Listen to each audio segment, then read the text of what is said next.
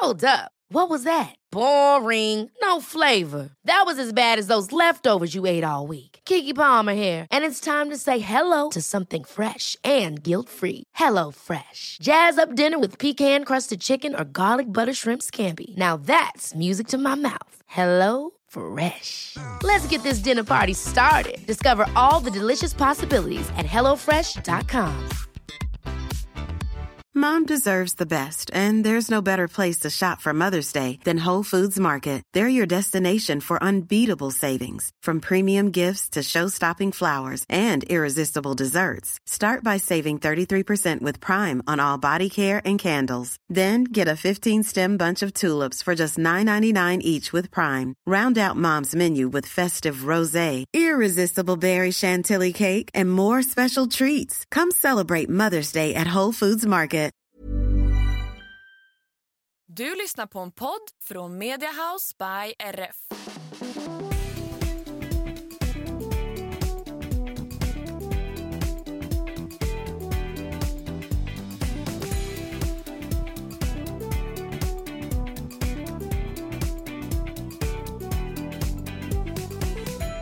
Hej allihopa och välkomna till systrarna Elfstrands hästpodd avsnitt 174. Halli hallå, mitt namn är Anna. Och jag heter Emma och det här är podden om oss och våra fyra hästar och hästvärlden i stort och smått. Och Anna, vi har ju precis kommit hem från tävling. Ja, alltså jag kände precis här under mina bröst tänkte jag säga, där bhn sitter och det är svettigt trots att jag inte ens har ridit i den här tröjan. Ja, så kan det vara. Och vi har ju också precis tryckt i oss en pizza så jag känner så här, hoppas att rösten ska hålla för det känns som att fett är ju kanske inte alltid det bästa för halsen. Det klumpar eventuellt ihop sig lite grann. Ja, det vet ju jag som sångerska. Att Ja. eh, mjölk är ju typ det sämsta man kan dricka om man ska... En fråga, får man dricka havremjölk, eller förlåt havredryck för alla som blir kränkta av att man kallar Det för mjölk ja. Ja. Bra fråga, det är ju också lite, jag tänker att i havredrycken så är det ju lite olja istället. Just det. För att det, jag tänker att det geggar ju igen väldigt mycket. Ja. Det gör det ju när man dricker mjölk. Mm. Så det är inget bra om man vill sjunga eller tala eller Nej. sådär.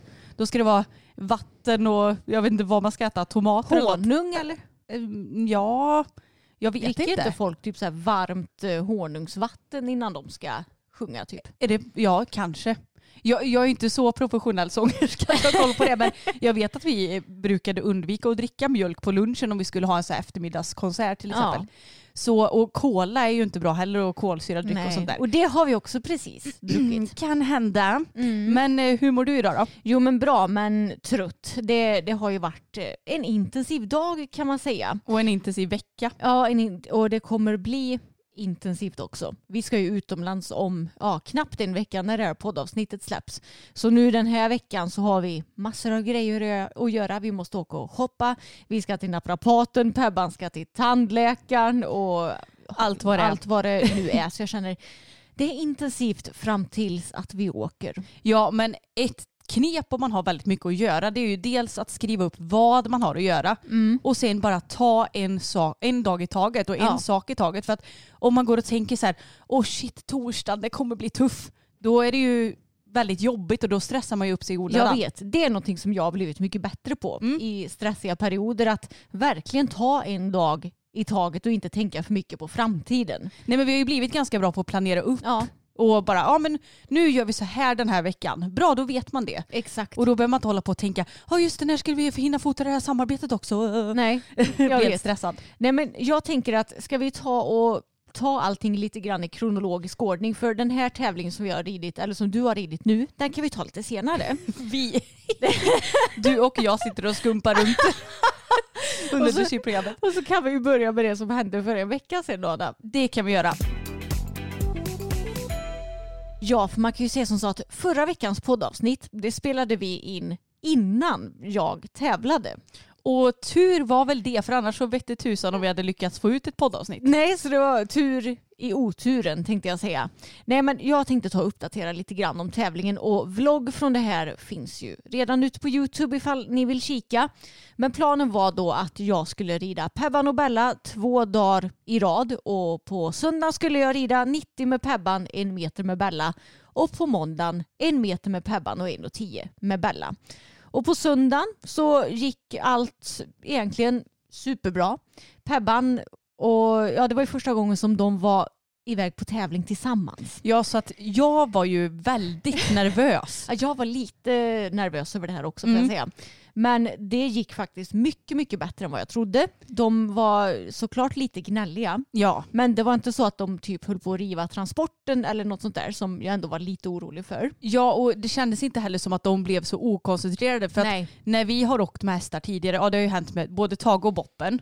Boppen han stegrade ut från framridningen för att han ville till Tage. Och när vi åkte med Bella och Boppen ja, för massa år sedan nu, när jag hopptävlade honom och du tävlade Bella, då kändes det som att han var lite så här. Okoncentrerad. Han, han Ja. undrade så här, vart är Bella någonstans och han koncentrerade sig inte på sig själv. Nej, precis. Men han var ju också en man och våra tjejer de kan ju då göra två saker samtidigt. De- De Exakt. kan ha två tankar i huvudet samtidigt tydligen. Så jag märkte faktiskt ingen skillnad på dem alls ridmässigt så det var väldigt skönt. Men eh, det var ju en sak som blev betydligt svårare. Ja men alltså, jag har varit ute på två hopptävlingar med Pebban och hon har varit så himla lugn och fin då. Och så kom vi till den här tävlingen när Bella då var med. Och jag höll på att inte ens komma upp i sadeln på henne. Ja, men vi, jag, jag blev så här, hur fan ska vi Ja. lösa det här? För att Pebban hon var som en vibrerande, jag vet inte vad. Mm. Det kändes som att hon kommer sprängas vilken sekund som helst. Hon vägrade stå still. Fram tillbaka samtidigt som hon stod och typ så här skakade. Och så det, bara- märktes ju att, det märktes ju tydligt på henne då att hon var uppe i stress. Ja. Vilket ju inte är så konstigt. Men vi bara, hur fasen ska vi lösa det här? Vi vill inte att hon trasslar in sig i pallen. Vi vill inte att Emma åker av såklart. Nej. Men vi parkerade henne så att hon stod i hörnet med rumpan mot väggen och så ena sidan mot väggen. För då tänkte vi att då kan hon ju åtminstone inte backa eller Nej. gå åt ena sidan. Och så fick jag hålla ett rejält tag i tyglarna. Och sen så sa jag till Emma att nu får du vara lite snabb. Och jag är inte snabb. Alltså det värsta jag vet är att sitta upp på hästar som inte står still. Och därför tränar vi ju våra hästar på att de ska stå still. Och hemma, det är inga problem med Pebban. Hon står alltid så still och fint när man ska sitta upp. Men nu när hon var stressad och sådär, alltså det var inte lätt. Nej och du är ju verkligen en supersnigel ibland. Ja. Och jag är sån där att ja men då får man bara ta beslutet, slänga i foten i stigbyggen och så bara kasta sig upp liksom. Ja. Men du är ju inte så snabb. Nej. Men det löste sig ändå. Men jag fick verkligen hålla i henne. Ja, alltså som tur är när jag väl hoppade upp. Hon, hon ryckte ju till lite grann. Men hon har ju inget sadeltvång eller något sånt där som Boppen hade. Och, och när jag väl har satt mig på henne, det är inte så att hon springer iväg Nej. då. Utan hon är ju snäll. Men det är bara det att när jag väl kom upp, jag kan säga som så att det gick snabbt. Ja, ni racerskrittade kan man säga. Men alltså hon var så sjukt pigg. Så jag kände att när jag hade skrittat en liten stund då travade och galopperade jag. Alltså jag vet inte hur många minuter i sträck. Det var liksom ingen skrittpaus där ute utan det var bara så här, nu ska hon bli av med energi. Men hon var ändå väldigt fin, kändes väldigt lösgjord och fin och så här mjuk som sirap eller vad man ska säga. Mjuk som smör. Mjuk som smör. Är inte det by the way ett konstigt uttryck? För att jag menar om man tar steksmör. Ja. Det är ju bland det hårdaste som Ja, finns. Men, jag ja, vet, ja. okej. Men på framåkningen kändes hon också super. Inne på banan sen, alltså den bästa rundan vi har ridit. Ni var så jäkla duktiga. Ja men det märks så himla tydligt på henne att dressyren börjar ge resultat nu. För inte någon enda gång på egentligen båda tävlingsdagarna kände jag att jag tar en halvvalt utan att det händer någonting. Mm. Utan nu har vi ju inte betslat upp utan, utan hon går ju med det bettet som vi har hoppat henne med tidigare. Och hon lyssnar så bra på förhållningarna och hon är så himla mycket lättare på alla sätt och vis. Så Och inte riktigt lika hetsig Nej, på banan heller. inte lika hetsig utan hon väntar så mycket bättre samtidigt som hon, hon är ju en liksom pigg häst och hon var ju pigg och eh, het på banan båda dagarna men att det ändå kändes väldigt kontrollerat. Ja för vi vill ju inte ta bort att hon är het. Nej. Men vi vill ju att det ska vara kontrollerbart. Ja. Eller, Det har ju inte varit okontrollerbart men man vill ju att paketet ska vara, hållas ihop. Nej, Liksom. men så hon kände så mycket mer ihop och alltså jag var så himla nöjd med rytmen som vi fick bara. För jag kände att tidigare så har det blivit lite för mycket av och påridning i mina klasser. Även om hon har varit felfri så har det varit så här Ja, alltså jag har inte varit så skitnöjd med min egen ridning och känslan har kanske inte varit 10 av 10 men nu var det verkligen 10 av 10. Och sen var det då Bellas tur att hoppa en meter och hon är ju en ängel som vanligt. Inga Mm. konstigheter att sitta upp på henne och rida fram och hoppa fram och allt vad det nu var. Hon var, hon var så himla fin på framåkningen. Och inne på banan så var hon också jätte, jätteduktig. Hon är inte lika framme som Pebban är så man får ju jobba mycket mer och då blir jag också väldigt mycket tröttare när jag rider Bella än när jag rider Pebban. Ja men det blir man ju. Jag behöver träna upp min kondition men det är så tråkigt. Så jag får se när slash om jag tar tag i det. Ja, jag vet inte hur många gånger vi har sagt det här men vi båda skulle ju verkligen behöva träna upp vår kondition. Men Ja. det är ju så tråkigt. Men ja, vi var felfria i grundomgången och gick vidare då till omhoppning och där är jag inte alls nöjd med hur jag red. Jag satt och, jag fick till svängarna väldigt bra. Men jag satt liksom och backade och la till något galoppsprång på någon linje, kände mig lite obalanserad. Och sen så lyckades jag riva sista hindret. Alltså fy fan vad irriterad jag var på mig själv. För jag kände verkligen att det var 100% mitt fel. För att jag, ja, men jag fick liksom inget flyt och inget tryck i galoppen och det blev bara... Ja, för ni kom ju lite stort på det sista räcket och eftersom ni inte hade något direkt tryck i galoppen så blev hon ju lite så här, lite långsam Ja. upp och då hoppade hon inte tillräckligt Nej. luftigt för att klara det. Exakt. Och det är ju väldigt surt för att hade ni inte rivit så hade ni kommit på en andra plats. Ja, och jag var förvånad kan jag säga över att vi hade så snabb tid. Men det var väl för att vi fick till svängarna så bra tror jag. Men eh, väldigt, väldigt nöjd med Bella. Hon skötte sig superbra. Väldigt nöjd med grundomgången, inte så nöjd med omhoppningen. Men ändå kul att jag börjar bli så pass snabb ändå. Jag skulle precis säga det att det är ju så kul att du vågar satsa lite nu. Ja. Och jag menar, ska man våga satsa lite, ja men då kanske det kommer ett litet pet här och Ja. var. Men nu har ni ju så många placeringar i en meter och det är, det är dags att ta sig ur den komfortzonen också. Jag vet, men det är skönt att en meter känns ju så himla lågt nu för mig Mm. och Bella. Så det är så här, ja, då, då vågar man ju svänga lite. Ja. Så det är kul. Jag var väldigt nöjd med henne men väldigt sur över att det inte blev någon placering. Ja, du var vi- fruktansvärt sur Ja, men jag var faktiskt. så irriterad. Sen kommer vi då till dag två när det skedde ett litet missöde kan man säga. För då var det ju då dags för min och Pebbans debut i en meter. Och hon var lika jäkla pigg den här dagen. Jag kom knappt upp på henne återigen. Jag tänkte att hon har nog lugnat sig lite grann idag. Nej, det hade hon inte gjort. Nope, det var nästan svårare att ta sig upp den här dagen. Ja men alltså typ. men men, ja, framridningen kändes bra, framhoppningen okej. Det, det var lite klurigare kanske med framhoppningen den här dagen. Men sen inne på banan så kändes hon... En Va? fråga, Vad? varför var framhoppningen klurigare? Jag vet inte, det var kanske att det var i höger varv och att jag har lite svårare för höger varv. Ja. Att hon var kanske lite mer spänd. Jag vet inte Ja, riktigt. någonting kändes lite mer off. Ja, Ja. det var nog mest min balans som kändes lite mer off. Ja, okej. Men inne på banan sen, alltså det kändes så himla bra.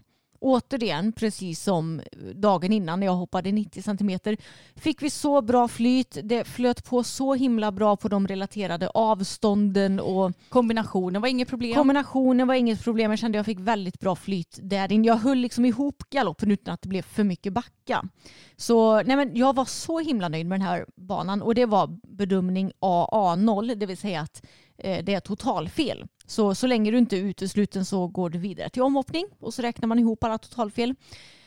Och vi var felfria i grundomgången och började rida omhoppningen och hon är ju inte lika vändbar som Bella ännu och jag har ju lite problem med framförallt att svänga. Hon är snabb framåt, inte lika snabb åt sidan.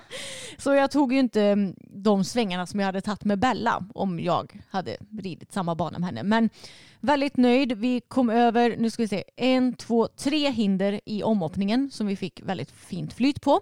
Sen var det två hinder kvar. Så på näst sista hindret i omhoppningen då hade jag innan det hoppat en oxer i vänster varvsnitt igenom kan man typ säga. Ja. Sen skulle jag svänga höger och komma på ett hinder som stod ja, men typ på långsidan. Eller strax innanför långsidan. Det stod ju precis vid staketet va? Ja, som nästan lite innanför. Så man Ja. kan tänka nästan som en reverse volt tillbaka. Mm. Så fattar man lite vägen. Och ni vet säkert om att det här med att svänga åt höger, det har ju varit ett problem för oss. Hon skjuter ut den här jäkla vänsterbogen något enormt. Och det var typ exakt det som hände nu. Och jag fick henne verkligen inte rak utan jag försökte svänga. Men det här hindret stod ju ett par meter innanför spåret och hon hade ju hamnat snarare på spåret. Bara typ så här. Kanske tre språng innan hindret eller något sånt där. Men jag tänkte att vi löser kanske det ändå. Men eftersom bogen och hon sprang helt böjd, hon fattade inte att hon skulle hoppa det där hindret. Nej för hon var ju snarare högerställd. Det var som att hon skulle lägga en volt eller Ja, någonting. exakt. Och då började hon springa åt sidan och då tänkte jag att ja, men nu, kommer hon säkert bara springa åt sidan. Men sen så var det som att jag försökte liksom ändå få henne att hoppa. Så då var det som att hon sprang åt höger, sen var det typ så här någon liten millisekund så var hon åt vänster igen. Men sen så blev det åt höger igen. Jag tror det var det, det där lilla, ja. Ja, eh, det blev så här doing doing. Ja precis, det var det som gjorde att jag då lyckades trilla av. Pebban tappade mig. Ja, och jag blev så förvånad för att jag tänkte först bara, ja ja, oj nu springer de åt sidan här Ja, och får de lägga en volt och sen Mm. bara pang så dundrar du i backen. Ja men jag hann inte ens reagera. Jag blev bara så obalanserad. Eh, Ja men jag, hann, jag hade liksom inget att säga till om. Nej, Det var lite konstigt. Men ja, då landade jag rumpa, rygg och sen drämde jag bakhuvudet i marken. Och mm, ja, då blev du lite skrajsen va? ja men lite så. Så jag fick ju ta löpet till Ja. paddocken Ja. ihop med andra personer såklart. Hur, Och, vänta, hur länge låg jag på marken? Ett par minuter typ eller? ja, det var inte jättelång Nej. tid. För jag, jag kände när jag hade ramlat av att ja okej nu har jag slått i huvudet och jag tror att ja, men när du har slått i hu- huvudet så pass mycket så blir väl egentligen hela det centrala nervsystemet där. Okej, nu måste, du kan inte gå upp nu, du måste ligga kvar lite grann. Jaha. Eh, ja men det var så, jag kunde typ inte röra mig det allra första. Utan jag så här, jag låg och sen så kände jag efter och jag har ju haft hjärnskakning två gånger tidigare. Så jag vet ju hur min kropp reagerar när jag får hjärnskakning. Mm. Det, jag, första gången så var det ju mycket läskigare för då fattade jag ju typ inte vad som hände. När man glömmer bort exakt allting och sådär. Mm. Så nu kände jag när jag låg där att jag glömde bort allting. Jag visste typ inte vart jag var någonstans. Jag visste inte vad det var för dag, vad det var för månad och bla bla bla. Men då eftersom jag är en så rutinerad hjärnskakningstjej. Ja, det, det är ju inget bra att vara det ska Nej. ju tilläggas. Jag vet, men jag är ju tyvärr i det. Då var det så här. Då, då kunde jag ändå tänka rationellt. Okej, jag har fått hjärnskakning. Det är ingen fara. Vi tar det lugnt. Och sen så kunde jag resa mig upp och gå ut och sådär. Mm. Eh, och egentligen ingen skada på resten av kroppen förutom hjärnskakning och sen har jag haft ont i nacken efteråt lite grann. Det är helt över nu.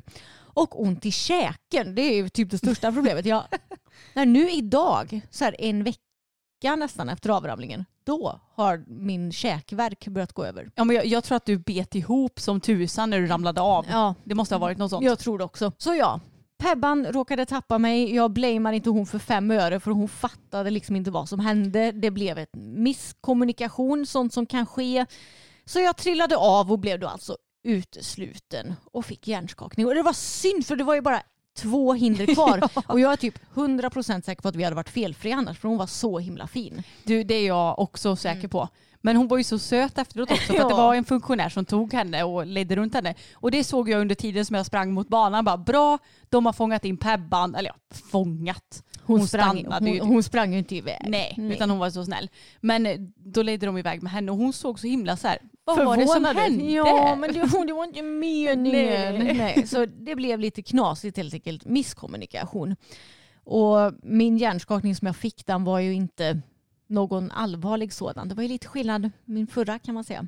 Ja, alltså det var så himla läskigt förra gången. Vi har ju säkert pratat om det i podden, men jag kan bara ta upp resonemanget i, eller det som hände igen.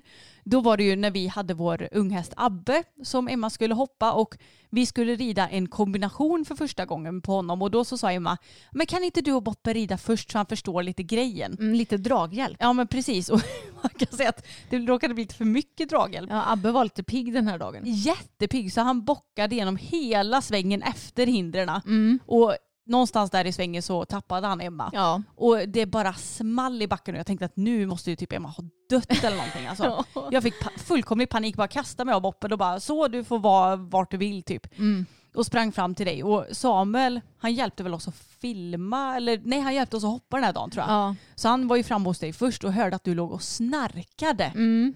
Det är lite sjukt. Mm. Och du var ju helt väck då. ja men jag var ju medvetslös för det första. Ja. Eh, typ som att jag låg och sov eller? ja. I, ja, jag, jag, jag har ingen aning om hur länge det var. Det var väl inte jättelänge Nej. men det var ju tillräckligt läskigt och sen när du väl vaknade så bara rullade ögonen i, i huvudet på dig. Mm. Det var skitobehagligt. Jag tänkte bara men gud vad är det som händer? Men det är klart att ja. kroppen är ju, eller hjärnan skyddar väl sig själv genom att göra de här grejerna. Ja, nej men då var jag ju verkligen helt borta och jag Ja. kunde ju typ inte kommunicera överhuvudtaget. Nej, Eh, det, inte jag heller. Jag, Mm. jag var så rädd. Så jag försökte få Emma att komma tillbaka så jag höll fram ett finger framför henne så här och bara titta på mitt finger skulle jag säga men jag bara kolla på mitt öga eller vad var det jag sa? ja. Ja, helt väck var jag också för att Mm. jag blev så himla stressad. Och då fick jag ju åka prio 1 ambulans in. Japp, men, de var sjukt snabba till ja, Lundbacka då. ja, de var jättesnabba. Nej, så det var ju betydligt värre och en betydligt värre hjärnskakning. Men eh, ja. Nu behöver du väl inte få fler hjärnskakningar jag tycker inte det. Jag har fått tre stycken nu. Ja, och det är ju lite så att ja, det är ju inte bra att få någon, Nej. men det är ju sämre också att få många.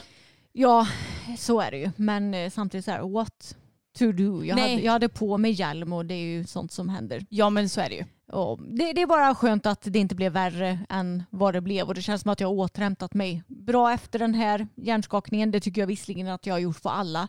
Även den när det var mycket allvarligare när jag fick Ja. stanna kvar på sjukhuset och sådär över natten. Nu den här gången så valde vi att eh, inte ens åka in för att jag känner att jag känner min egen kropp så pass bra så jag vill inte lägga varken min egen tid och energi på att göra det eller slösa på ja, läkarna och sjuksköterskornas eh, tid på sjukhuset när det finns andra patienter som de ja, hade antagligen kunnat prioritera högre än mig. För det enda, jag vet att det enda de hade sagt det är vila. Och det vet jag redan själv att jag ska göra så jag behöver inte betala pengar för att någon ska säga åt mig att göra det. Nej, precis. Jag förstår hur du tänker. Samtidigt som så här, vi, det är klart att man ska utnyttja systemet om man behöver. Jo, men, så du är aldrig, det är aldrig onödigt. Så. nej, men jag tyckte inte att jag behövde det. Nej, det förstår jag. Eftersom att första gången jag fick hjärnskakning, när jag fick en lättare, då åkte jag in. Och det var ju också det enda de sa, vila. Ja, precis. Och det var liksom inga konstigheter. Så då känns det bara onödigt. Så ja, vi får försöka ta och ersätta den där hjälmen. Jag är ledsen, det var ju min tävlingshjälm och det Ja. finns inte kvar några sådana längre va? Nej, jag tror inte det. För vi fick tag på den sista bruna 1K-hjälmen med sån solskärm typ. Och jag var så glad för det för du fick den i födelsedagspresent vill jag minnas. Mm, förra året. Så Mm. att ett år fick vi ha den innan den blev kasserad. Ja. Men eh, å ena sidan så är jag glad över att du inte trillade av i min hjälp för den hade du ju dagen Ja, jag innan. Det, det var tur det. Nej, så sammanfattningsvis de här tävlingsdagarna, väldigt fina hästar med jävligt tråkig utgång. Och Ja. Nu har ju jag tyvärr ingen hopptävling alls för en vecka 29 och vi hade ju egentligen planerat att åka till Räkanhoppet då men jag kände att med det här i facit som har hänt och samtidigt, eh, ja men jag, jag har inte kunnat hoppa nu, jag kommer inte hoppa den här veckan heller skulle jag gissa på. Nej. Sen åker vi utomlands. Det blir lite väl saftigt att åka iväg på ett meeting då. Ja, Eh, och då tänker vi att vi hoppar hemma på Grevagården istället vecka 29 för de skulle ha jättemånga olika klasser. Ja, och det känns ju skittråkigt för vi hade verkligen sett fram emot att åka iväg på ett meeting men det blir som det blir och vi kanske kan åka dit nästa år istället. Ja, så kanske tjejerna kan åka iväg på något meeting, jag vet inte i höst eller något. Ja. Tillsammans, det spelar inte så himla stor roll för mig när vi gör det. Men då har ni koll i alla fall. Mm. Ibland går det inte riktigt som man har tänkt sig men jag är glad över att alla våra hästar är så himla fina och snälla och sköter sig så bra i alla fall. Och just det, stort tack till alla ni som har hört av sig er och eh, kollat hur det har gått med mig. Ja, men ni är så fina som skriver så fint också. Ja, Så det betyder jättemycket. Mm, men planen är att jag ska börja rida igen nu den här veckan Mm. och komma igång lite grann. Kommer väl antagligen inte hoppa med lite utritter och dressyr kanske. Det låter bra det. Mm. Och med detta så har ju jag fått rida en himla massa kan man säga. Jag tänkte säga den veckan som har varit nu, den har varit väldigt lugn för mig. Alltså jag har varit så himla uttråkad. Ja, vi blir ju det så fort du. Ja, men du, du har haft en intensiv vecka. Det kan man säga. Jag har ju min tennisarmbåge fortfarande som är jätte, jättemycket bättre. Men på grund av det så gymmar ju inte jag. Men jag har ju alltid gått på dagliga promenader nu. Men jag kan säga att de har jag slopat den här veckan för att Ja. jag känner att jag får tillräckligt med motion och jag hinner fan inte heller för den Nej. delen. Så jag har ju ridit ja, men, absolut minst två hästar. Men tre hästar om dagen har det ju nästan varit i regel nu. Ja. Vi har fått lite ridhjälp av, eh, ja men det- dagen efter du åkte av så fick jag hjälp av Samuel och pappa som red. Och sen så har Sara, vår stallkompis som har eh, en inackordering här hos oss, hon har hjälpt till att rida lite grann också. Mm. Och sen så har vår medryttare Jessica ridit med. Ja. Så det har ju löst sig jätte, jättebra. Men eh, jag sa det att det är både så här, det är lite blandade känslor för att jag ska ju såklart vara tacksam över att jag får rida så mycket. Men samtidigt så känns det så konstigt för att jag är så van vid att vi gör allt ihop. Och då känns det så konstigt att ja, då tar jag in hästen och så gör i ordning den själv och inte någon Emma i stallet. Nej, Så märkligt. jag vet. Men jag har ändå försökt att njuta lite av tillvaron Mm. för att jag menar, vem gnäller över att få rida tre hästar om dagen? Ja, Liksom? exakt. Och i och med vårt jobb, det är också det här som är problemet. Att det finns ju, jag kan ju inte sjukskriva mig, det finns ingen som kan göra mitt jobb. Så, så här, två dagar efter då fick jag fotografera lite grann och Ja. eh, har fått greja lite med datorn men inte i det mest akuta skedet utan jag har ändå försökt att slussa in det hela. Och eh, nu ska vi se, i fredags så gjorde jag egentligen min första ja, hel, Riktiga dag. riktiga Mm. arbetsdag och jag var typ helt pirrig när jag skulle gå och lägga mig på torsdagen. Bara, äntligen ska jag få göra, ha en ordentlig arbetsdag och få göra någonting. Ja men fatta hur bra det är ändå, även om det såklart ställer till det lite för det när man skadar sig. Men det är då man får reda på vad som verkligen betyder någonting tänkte jag säga. Ja, Vi älskar ju vårt jobb och det blir så tydligt när du har varit ifrån det lite. exakt. Så jag har fått både rida och jobba extra. Men det har ändå passat ganska bra för Samuel han har ju varit på Sweden Rock. Så att jag har ändå inte haft någon att komma hem till tänkte jag Nej. säga. Så det har ändå, ja, det var väl ändå ganska bra timing. Ja. Även om hade han varit hemma så hade han i och för sig kunnat hjälpa mig att rida lite mer kanske. Och sådär. Mm. Men ja, ja, som sagt, jag har ju inte behövt vara hemma så mycket nu när han har varit iväg. Nej. Så det, funkat, det har funkat väldigt bra. Hur har hästarna skött sig då när jag inte har kunnat rida? Nej men de har skött sig så bra. Ja. Och i och med det så blev det ju ingen hoppträning för dig och det blev ingen tävling, dressyrtävling nu i helgen. Nej. Så att jag har ju tränat lite grann inför det också. Och jag måste säga att du har gjort ett så fint jobb med Pebban. Åh, tackar, tackar. Ja men jag har ju inte ridit henne jättemycket den senaste tiden utan mer typ uteritter för att ja, du har haft en intensiv tävlingsperiod och då har du prioriterat att rida passen på banan vilket är helt fine med mig. Mm. Det är så vi gör. Vi dealar det där lite grann. Och det är också, jag tänker att det är nog bra ibland också att det blir lite intensivt med någon av oss för att det är klart att vi är bra på lite olika saker och nu tror jag att hon har utvecklats mycket på grund av att just du har suttit och finlirat med det här. Mm. Med övergångar och allt vad det nu är. Ja, men alltså hon är en helt annan häst nu mot hon var för ett par månader sedan. Det är helt sjukt. Jag menar jag tävlade henne i april va? Var Ja. det. Och nu, ja det är typ två månader Ja, som det har gått. Ja, nej, knappt tror jag. Knappt två månader. Och alltså det är verkligen en helt annan häst. Mm. Hon är så mycket mer ihop, hon tar halvhalterna. Ja. Man behöver inte tänka ihjäl sig innan man ska bryta av från galopp till trav hur man ska göra. Mm. Utan det sker mycket mer naturligt. Det är så sant! Ja, för innan var det så här, okej då- det är typ som en matematisk uträkning så här, innan man bara, Mm. okej nu är det det här och det här och det här.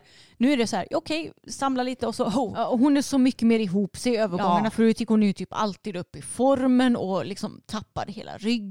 Och hon behöver ju såklart fortfarande bli bättre på övergångarna och längningar och allt vad det är. Men hon håller ihop sig så mycket bättre i kroppen. Ja, så jag blev nästan lite chockad när jag red dressyr på henne i, ja när det nu var, onsdags kanske.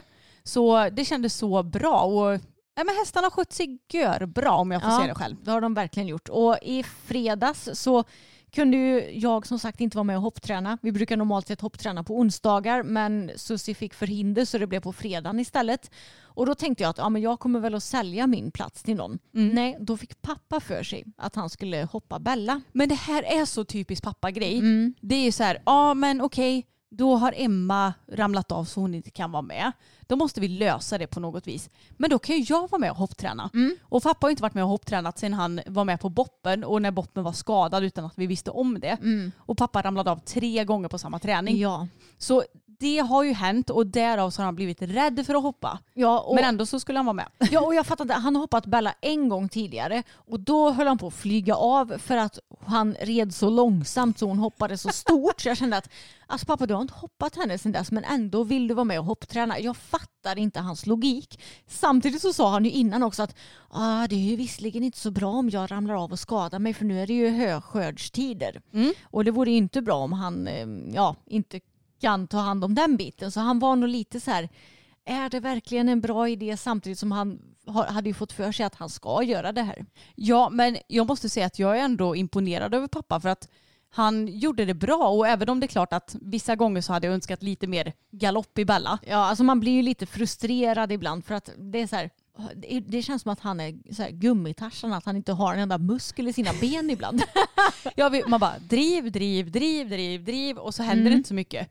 Men samtidigt så, Bella hon löser ju det mesta. Ja, Och det kändes ändå som att, ja men de gjorde det ju ändå så pass bra. ja, det gick ju bra mycket bättre än senast han försökte sig på att hoppa henne. Verkligen! Och Emma, du, pappa sa ju ett litet citat efter träningen med. Ja, och han sa då det var skönt att jag inte dog i alla fall. Ja men så dramatiskt. Det är så antingen så klarar jag mig helt eller så går jag och dör. Vad, Ja. vad trodde han? Precis, vad trodde han ja. Men alltså Bella hon är en sån ängel. Man, man skulle kunna sätta upp vem som helst på, på henne och hon hade bara kört. Och det gulligaste av allt det tycker jag det är att hon utstrålar en sån eh, energi Mm. som att hon bara, jag tar hand om dig Jag nu. vet. Hon är helt fantastisk den hästen. Ja. Hon hade ju varit utmärkt på ridskola. Mm. Om det inte vore för att hon är lite sur mot andra hästar då. Jag vet, men hon är så jävla snäll mot Ja. andra människor. Alltså det är helt galet. Man önskar ju att man kunde klona henne. Ja, men hon, är, hon är så underbar. Jag är så kär i den lilla hästen. Jag med. Och då hoppade du Pebban.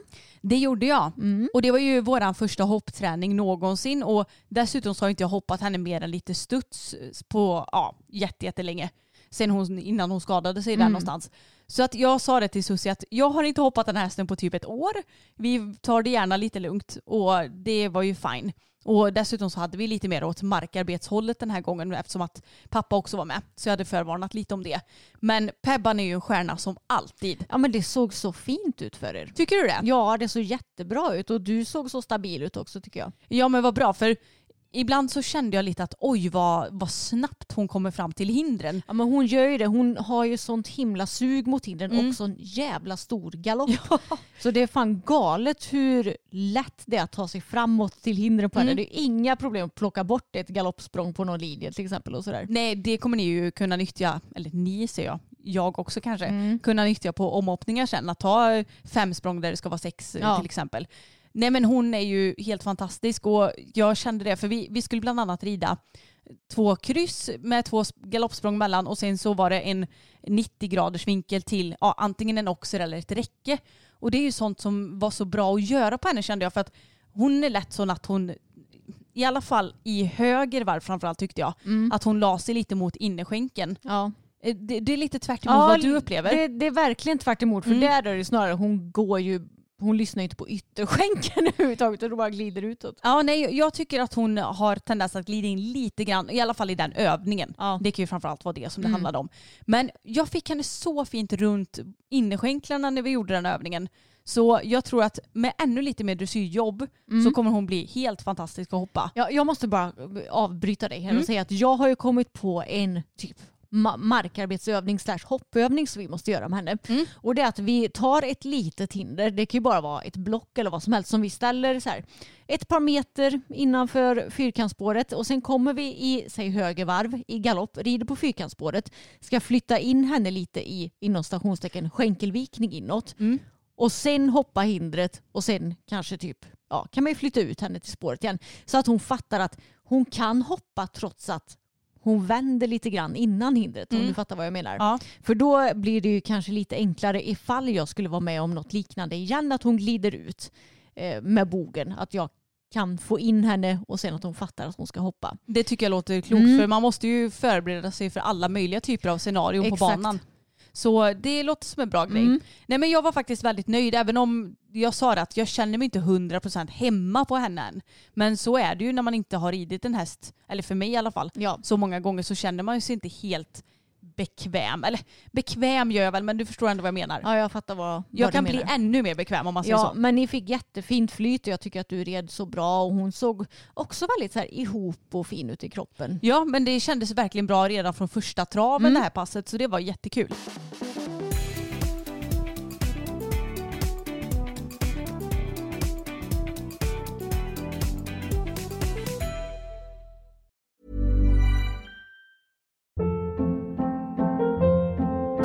Hold up. What was that? Boring. No flavor. That was as bad as those leftovers you ate all week. Kiki Palmer here, and it's time to say hello to something fresh and guilt-free. Hello Fresh. Jazz up dinner with pecan-crusted chicken or garlic butter shrimp scampi. Now that's music to my mouth. Hello Fresh. Let's get this dinner party started. Discover all the delicious possibilities at hellofresh.com.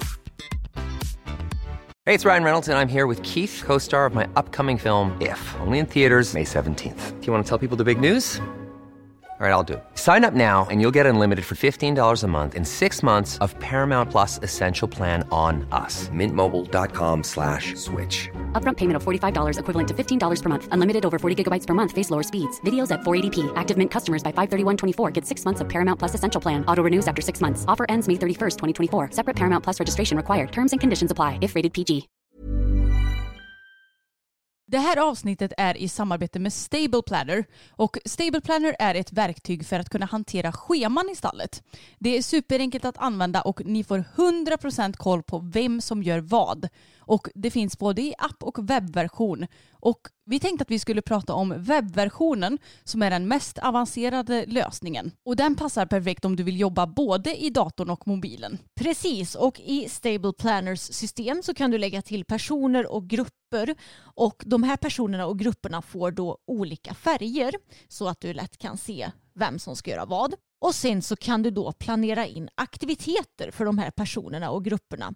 Och det här är ju perfekt för stall som har till exempel in och utsläpp och fodringar, kollektivstall eller om du har anställda medryttare, hästskötare eller bara vill vara helt säker på att rätt person gör rätt sak i stallet. Och Anna, du kanske kan dra ett litet exempel på hur en kalender kan se ut i Stable Planner.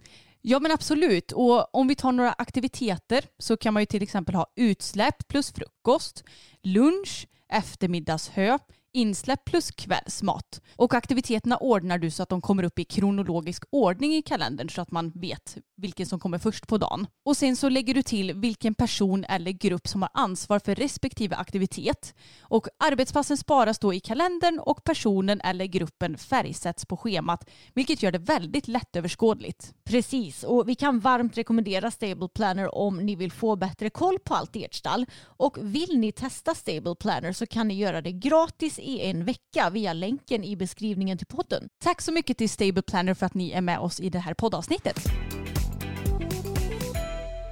Men nu då är det dags att uppdatera om tävlingen som var i helgen som jag ju egentligen skulle ridit men som jag tyvärr inte kunde rida. Och jag skulle då ridit lätt B1 på både Fokus och Pebban.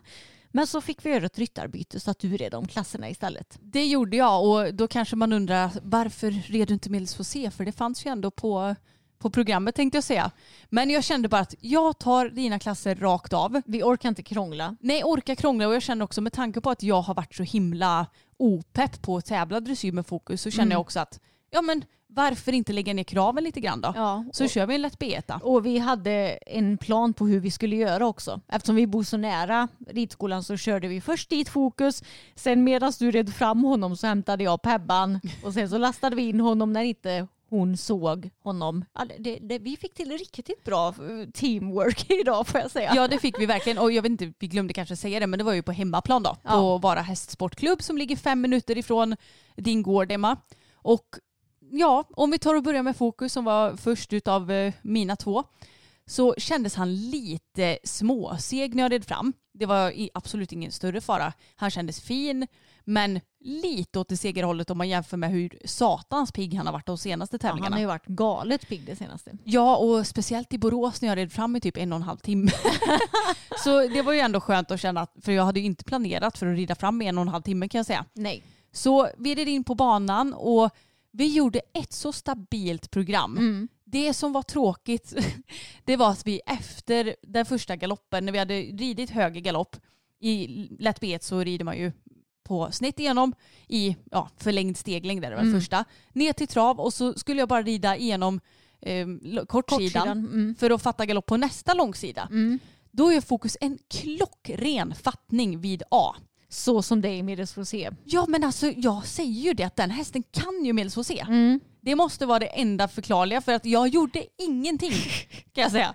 Och var absolut inte beredd på att han skulle lägga in en perfekt galoppfattning där. Nej, Så det var väldigt typiskt. Då det fick vi en fyra på. Ja, Mm. annars så hade vi, jag tror knappt vi hade någon sexa i programmet. Nej, Det jag- var någon enstaka kanske. Nej, precis.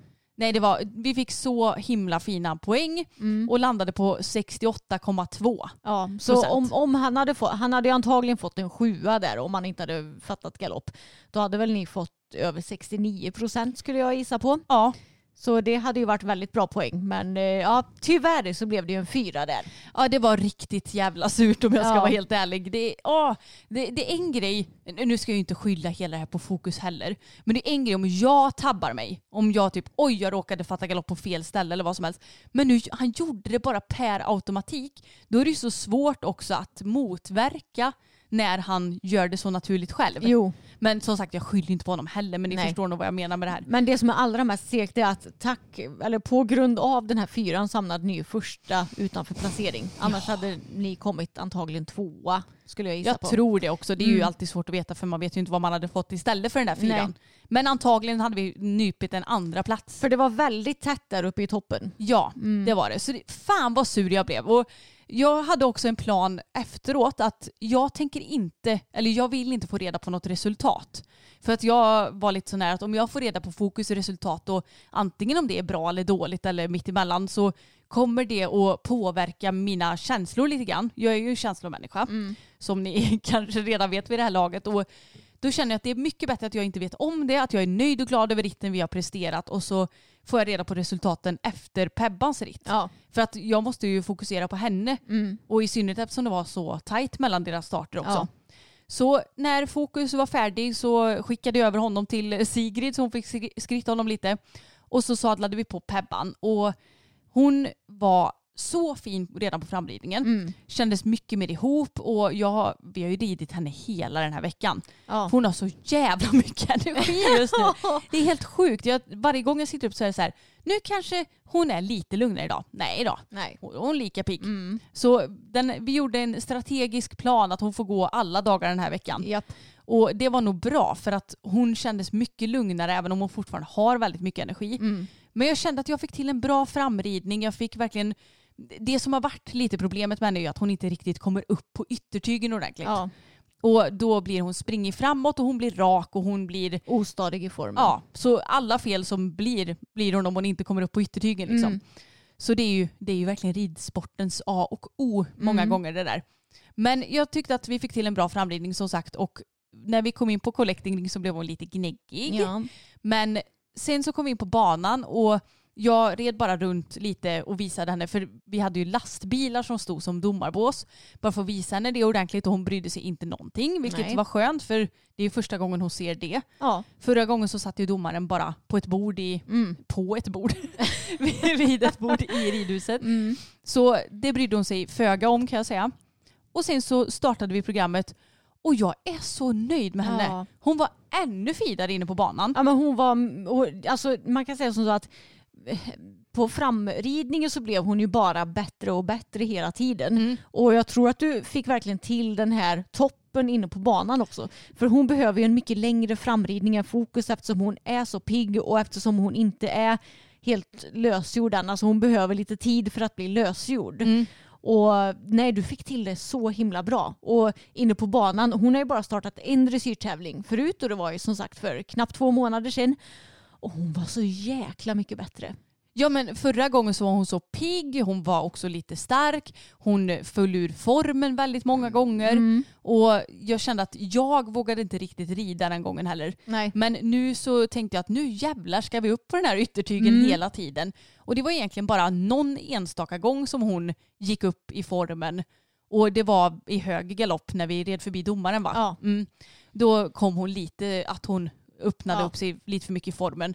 Men annars så tyckte jag hon, hon hade en så fin form och det är klart att saker kan bli bättre. Jo. Men vi red ett i princip fläckfritt program förutom att hon började takta lite grann i skritten Mm. som gav oss en femma va? Ja, Ja, jag, Jag tror, det. det. Men annars så var det fina poäng och vi landade på 66 procent nästan blankt. Ja, det är förbättring på 3 procent sen förra gången. Det är fasen inte illa. Nej, jag är så himla nöjd med henne och Mm. Ja, jag hamnade ju då av tre placerade så hamnade jag på en fjärde och femte plats. Ja. så jag är verkligen skitnöjd med det. Mm. Även om jag, jag är lite sur över den där jävla fyran med fokus. Ja, för den hade vet. vi kunnat skippa. Den hade ni kunnat skippa, helt Ja. klart.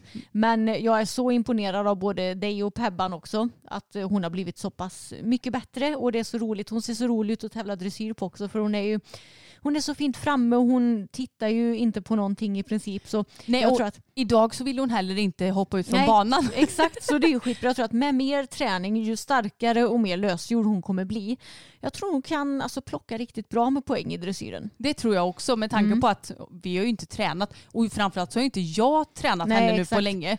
Men ändå att vi presterar så här bra med två dressyrpass i ryggen Ja, på exakt. Ja, en månad kanske. Precis, så det, nej, ni var så duktiga och jag ser så mycket fram emot att tävla dressyr på henne någon gång igen. Jag sa att vi får kanske åka ut på någon tävling att jag rider Pebban och du Fokus. Mm, det kan vi göra. Någon gång när det passar. Ja, och då, jag tror faktiskt att jag fortsätter att rida Let Be ett litet tag till i alla fall. Ja, du, kan, du kan göra det tills jag och Pebban ska avancera uppåt. Ja, men jag känner lite att nu, nu har jag tävlat i en Let Be och det kändes så pass kul. Mm. Det, jag, jag tror att jag har pressat på lite för mycket uppåt framåt hela tiden. Mm. Och det är ju mer krav på allt när det blir högre klasser. Mm. Så därför så ska vi bara ut och ha kul och det hade vi verkligen idag. Ja, Så lätt B får det kanske bli lite framöver. Ja. ja, men då har du en plan. vi får se. Den planen kan ändras ja, ibland också. Ja, men ja verkligen. Vi, vi är ju lite mer så här, intuition. Go with the flow. Go with the flow ja. Men det var jättekul att få bra poäng med båda hästarna Ja. jag är så nöjd med dem.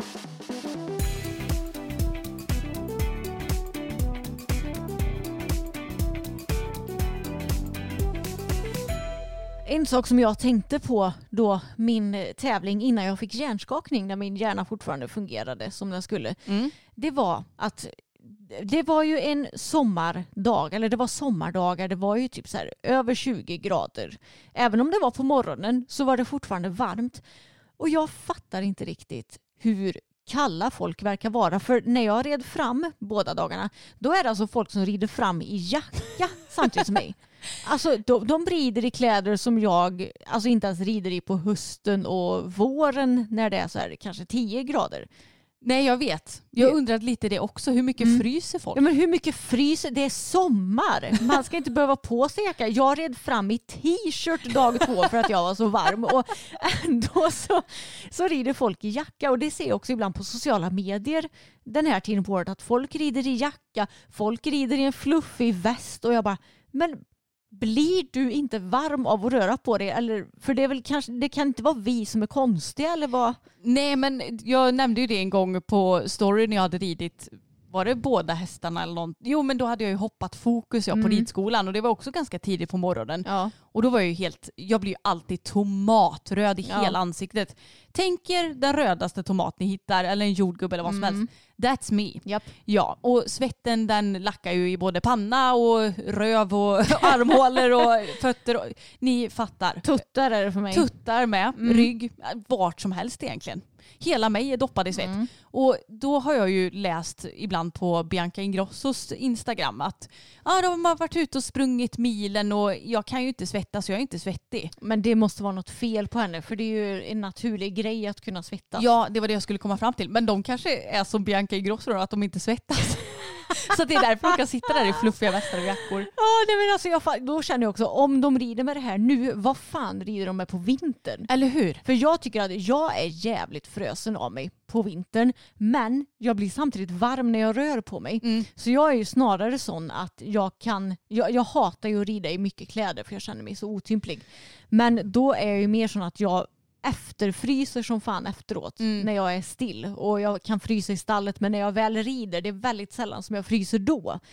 Och för mig är det helt obegripligt att du rider med jacka på sommaren. När jag det- vet. Det är en sak så här, ja, det, det blåser skitmycket, det är 10 grader, det regnar. Men när det är strålande solsken, då rider du väl för fan inte med jacka även om du rider i ett ridhus eller? Nej, nej men jag, jag håller med dig och ibland så är det ju tvärtom också. Jag vet att jag skulle kolla på någon rallytävling med Samuel. Det var en första april var det. Ja, en Ja. första april måste det vara för då är det väl röd dag va? Ja. Eller om det har varit det dagen innan eller Ja. något sånt där. Ja. Och då så var det väldigt kallt för jag menar april det är ju så här typiskt aprilväder. Det kan vara riktigt kallt, det kan vara jättefint väder. Men det var kallt. Det Så- var soligt men kallt. Precis, så jag tog på mig underställ och jeans och sen så hade jag på mig ganska mycket upp till också en lång jacka och hela vinterjacka och hela köret. Kommer till rallytävlingen och den första människan jag ser har shorts och en hoodie på sig. Och så ser jag gåshuden eller tuppskinnet på hans ben. Och så tänkte jag bara, alltså folk de bara tittar ut och bara ja det är april, det är sol, då tar jag på mig mina shorts. Ja. Eller vad är problemet? Mm. Så det finns ju alltid folk som är underklädda eller överklädda. Det är så här antingen Värmemässigt. Eller. Ja, precis. Nej men det är verkligen en sån grej som jag har tänkt på. Och folk red ju också i typ så här väst och jacka och sådär inne på banan när de tävlar. Nej men alltså, jag vet inte, jag, jag fattar inte grejen. Hur de kan vara så ovarma. Nej. Och att de uppenbarligen, de kan ju inte bli något varma när de rider. Jag blir ju varm så fort jag rör på mig. Även på gymmet och sådär. Ja men jag är likadan. På gymmet så fattar jag ju inte de som tränar i typ hoodies. Nej gud nej. Det, det tycker jag är helt sjukt. Det är helt orimligt. Mm. Och jag tänkte att vi kan ta och uppdatera lite grann om det som vi pratade om i förra avsnittet när vi diskuterade varför framförallt hoppsporten är så mansdominerad. Mm. Och att på, om du tittar på världsrankingen i hoppning till exempel så är det ju Ja det är ju bara män på topp 10 nu väl om jag minns eh, rätt. Medan eh, i dressyren så är det mycket mer blandat, mycket mer kvinnor. Mm. Och i vår Facebookgrupp så har vi fått ett par kommentarer som jag tyckte var intressanta som jag tänkte att jag skulle läsa upp. Jag har absolut inga belägg men när jag jobbade som beridare i Tyskland för 20 år sedan så ville man alltid att hästen skulle visas upp av en man och inte av en kvinna. Jag gjorde jobbet men själva visningen gjordes av en man helt enkelt för att man kunde ta mer betalt om en man red hästen än en kvinna. Likadant att en man får mer sponsorer än en kvinna. Vad det har med det hela att göra vet jag inte. Att ridsporten kommer från krigskonsten och militären historiskt och att det var män som drog ut i krig. Det tyckte jag var intressant för vi har ju aldrig varit utomlands och jobbat och sett strukturer på det sättet. Men, bara- men det är ju den traditionella patriarkala strukturen som även finns inom ridsporten tydligen. Mm, tydligen. Mm. Och sen en annan kommentar. Jag tror ett problem som förekommer i sportvärlden generellt är att män blir sponsrade om de är lovande. De behöver alltså inte ha presterat något. Kvinnor måste redan ha resultat för att bli sponsrade, det vill säga ha några riktigt bra placeringar. Det leder till att män har mer ekonomiska tillgångar och hjälp med sitt sportutövande än kvinnor. Så förutom att en del kvinnor är borta med barn så springer kvinnor i uppförsbacke med resten också. Det är enklare att bli elitryttare med massa sponsorer och stora hästmaterial. Annars kan man vara hur duktig som helst men stå och stampa på grund av inga bra hästar eller pengar att investera i det. Och det här tyckte jag var en väldigt intressant och, eh, och bra kommentar.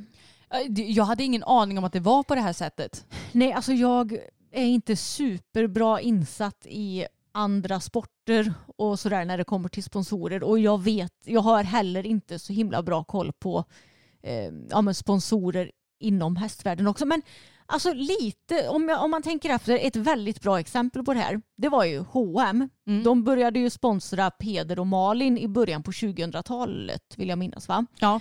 Och det var ju under den perioden som Malin var superframgångsrik. Det var väl då som hon hade flippan. Mm.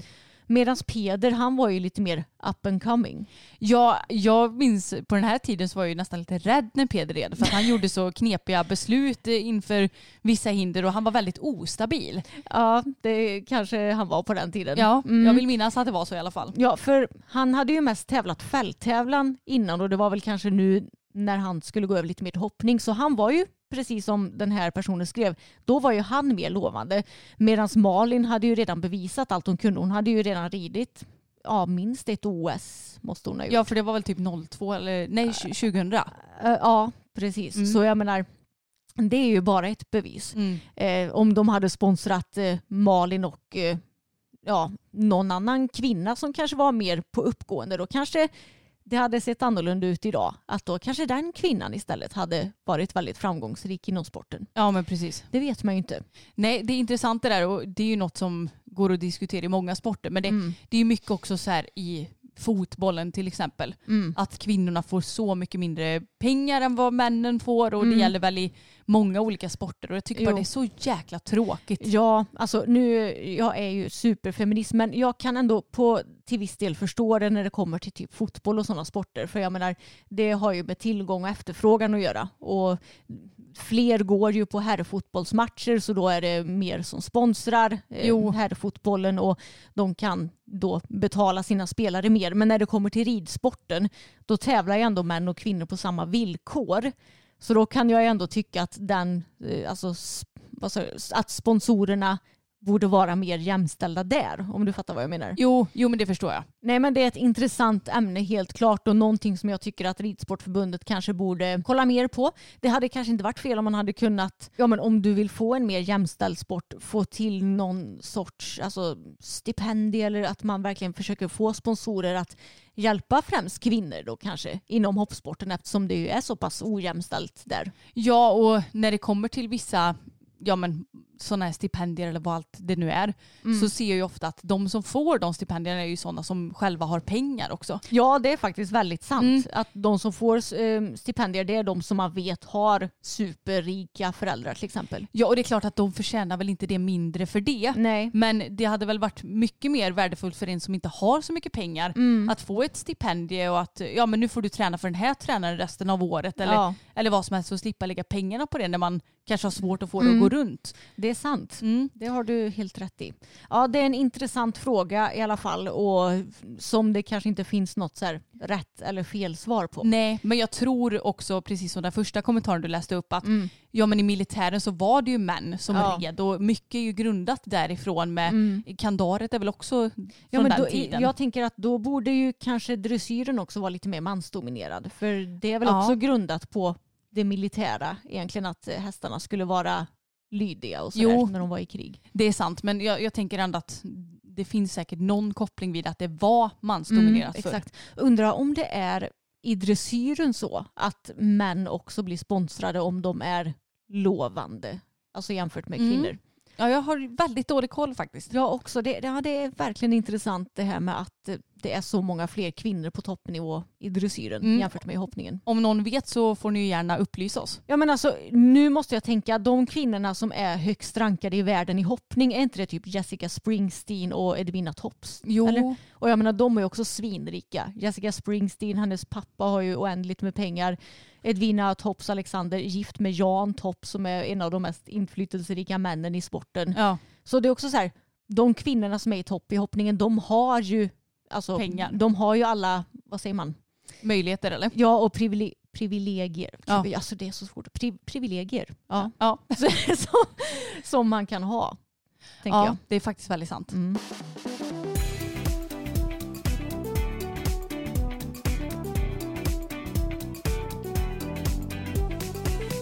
Och nu förra veckan så släpptes ju också vilka sommarpratare som är i år. Mm. Och roligt nog så är det ju en ryttare med även i år och det är Henrik von Eckermann. Ja, det ska bli väldigt kul att höra vad han har att säga. Mm. Jag tycker att Sommar i P1 är väldigt mysigt och jag tycker ofta att det är väldigt bra eh, pratare.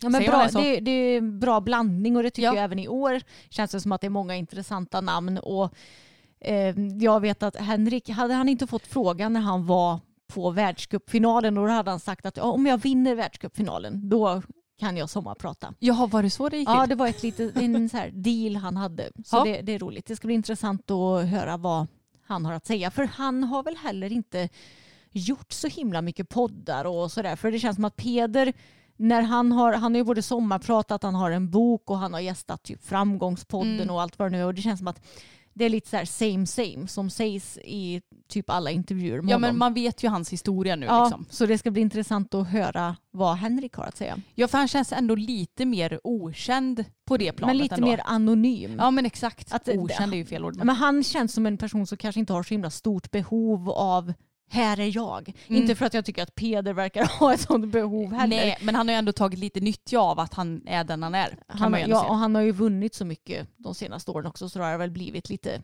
naturligt av den anledningen. Det Mm. kanske kommer bli så för Henrik nu också. Det vet Precis. man inte.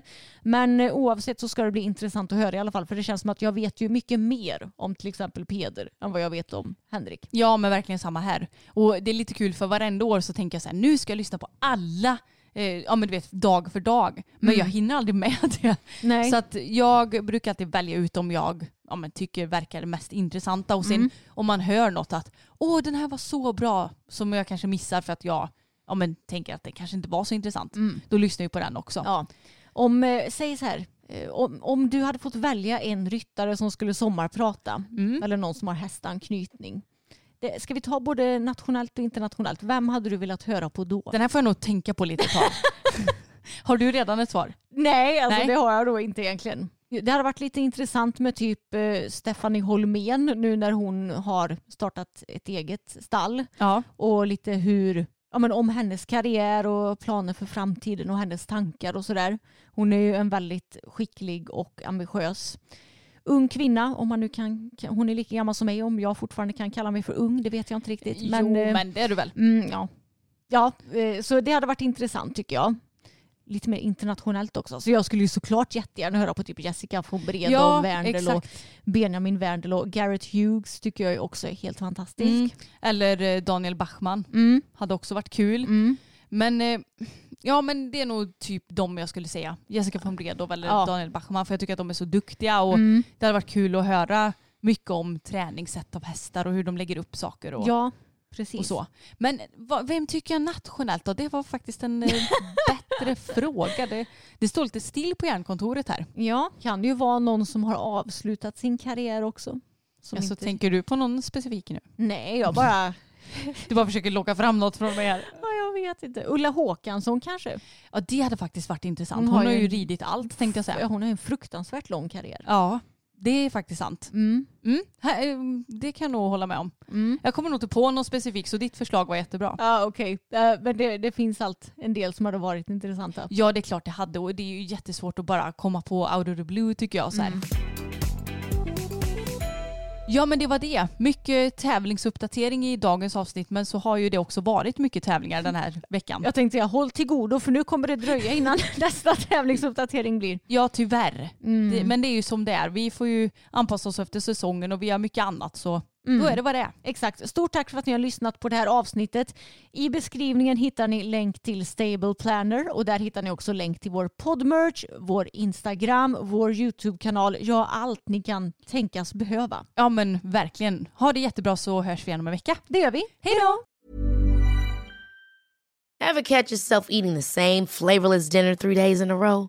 Dreaming of something better? Well, HelloFresh is your guilt free dream come true, baby. It's me, Gigi Palmer. Let's wake up those taste buds with hot, juicy pecan crusted chicken or garlic butter shrimp scampi. Mm. Hello Fresh. Stop dreaming of all the delicious possibilities and dig in at HelloFresh.com. Let's get this dinner party started.